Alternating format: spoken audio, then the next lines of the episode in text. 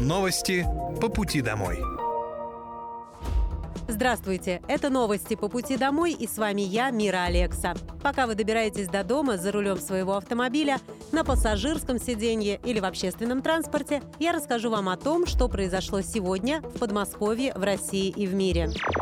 Специальная военная операция по защите мирных жителей Донбасса продолжается. На Купинском направлении за сутки уничтожено до 70 украинских военнослужащих, 5 пикапов, 3 автомобиля и самоходная гаубица «Гвоздика». На Краснолиманском направлении уничтожено до 100 украинских военнослужащих, три боевые бронированные машины, два автомобиля, гаубица Д-30, а также одна установка РСЗО «Град». На Донецком направлении в ходе наступательных действий южной группировки войск, ударов авиации и огня артиллерии уничтожено свыше 60 украинских военнослужащих, 4 автомобиля, 4 гаубицы МСТА-Б, установка РСЗО «Град». Кроме того, в районе населенного пункта Авдеевка Донецкой Народной Республики уничтожен ангар с военной техникой 110-й механизированной бригады ВСУ. На южнодонецком и запорожском направлениях потери противника за сутки составили до 40 украинских военнослужащих. Один танк, три боевые бронированные машины и две гаубицы МСТА-Б и Д-30. Также в районе населенного пункта Малиновка Запорожской области уничтожен склад боеприпасов ВСУ истребительной авиации ВКС России сбиты самолеты МиГ-29 и вертолет Ми-8 воздушных сил Украины. Средствами противовоздушной обороны за сутки перехвачены 4 реактивных снаряда системы залпового огня «Хаймарс» и уничтожены 7 украинских беспилотных летательных аппаратов. Губернатор Московской области Андрей Воробьев представил министру экономразвития Российской Федерации Максиму Решетникову систему обработки обращений предпринимателей ЦУР-бизнес в Центре управления регионом.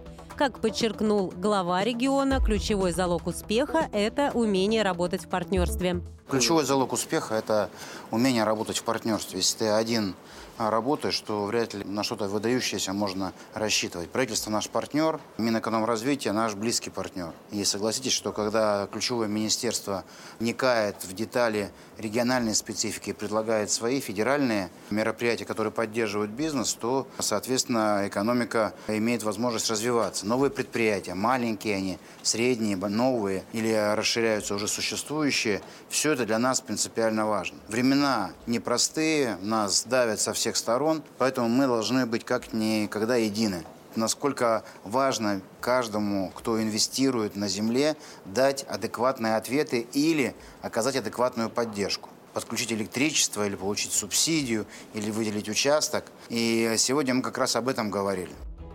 В прошлом году ЦУР «Бизнес» ответил на 8 тысяч обращений. Все они видны на карте центра. Также там отображаются рейтинги худших и лучших ответственных по их обработке. Практику Подмосковья планирует применять в 11 пилотных субъектах в совместном проекте Минэкономразвития и автономной некоммерческой организации «Диалог регионы», который стартует в марте этого года.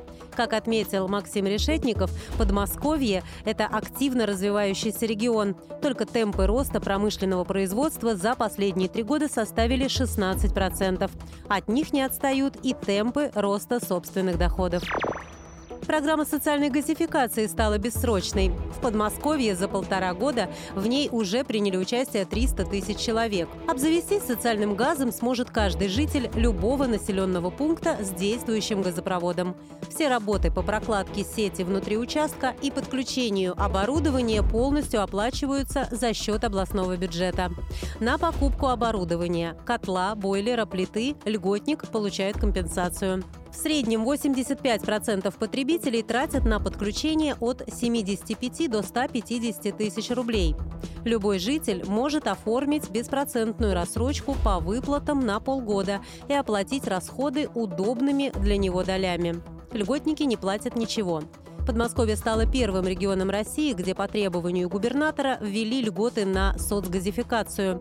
Они распространяются на малообеспеченные семьи с детьми, семьи, получающие пособие на ребенка, одиноких пенсионеров или семьи, которые состоят из пенсионеров, ветеранов, участников Великой Отечественной войны. Также по принятому Мособлдумой закону право на социальную газификацию получили многодетные семьи и ветераны боевых действий. Две станции МЦД-4 «Железнодорожная» и «Ольгина» в Балашихе откроются в этом году. Ими пользуются около 150 тысяч пассажиров. После запуска МЦД-4 на станциях появится тактовое расписание, современные поезда, единая билетная система и бесплатные пересадки на метро и МЦК. Сейчас на объектах продолжают строительство. Для проведения работ станцию железнодорожная частично закрыли, поэтому пассажиры пользуются временной остановкой Ольгина. До конца года она станет современным и удобным пригородным вокзалом. После завершения строительства на станциях появятся платформы с навесами и надземные переходы с лифтами и эскалаторами. С открытием МЦД-4 заметно улучшится транспортное обслуживание более 20 районов столицы. В Москву станет проще добраться из подмосковных населенных пунктов, таких как Апрелевка, Реутов, Железнодорожный. По новому диаметру будут следовать современные комфортные поезда. В часы пик интервал их движения составит менее 6 минут. МЧС России завершает поисково-спасательные работы в пострадавших от землетрясения Турции и Сирии. Решение вывести группировку российских спасателей из зоны ликвидации последствий мощного землетрясения принял президент России Владимир Путин. Поисково-спасательная операция на территории пострадавших от стихийного бедствия стран была завершена. Сейчас к разбору завалов приступает тяжелая техника. Спасатели МЧС России на следующий день после трагедии прибыли в зону бедствия для помощи в поиске выживших под завалами. В Турции находилось более 100 российских спасателей, в том числе кинологи и врачи. В Московской области начался прием заявок в молодежный совет при уполномоченном по правам человека в регионе. В состав смогут войти активные люди в возрасте от 18 до 35 лет, социально активной гражданской позиции и знаниями в области прав человека. Цель – объединить инициативных молодых людей, которые готовы делать все от них зависящее, чтобы защитить права человека на территории региона. Подать заявку кандидата в члены молодежного совета можно по электронной почте upch mo собакамусрек.ру до 17 февраля. В письме нужно указать фамилию, имя, отчество, дату рождения, номер телефона и электронную почту, адрес места жительства, место работы и сферу деятельности, а также сведения об общественной правозащитной деятельности. Это были новости по пути домой, и с вами была я, Мира Алекса. Желаю вам хорошей дороги и до встречи. Новости по пути домой.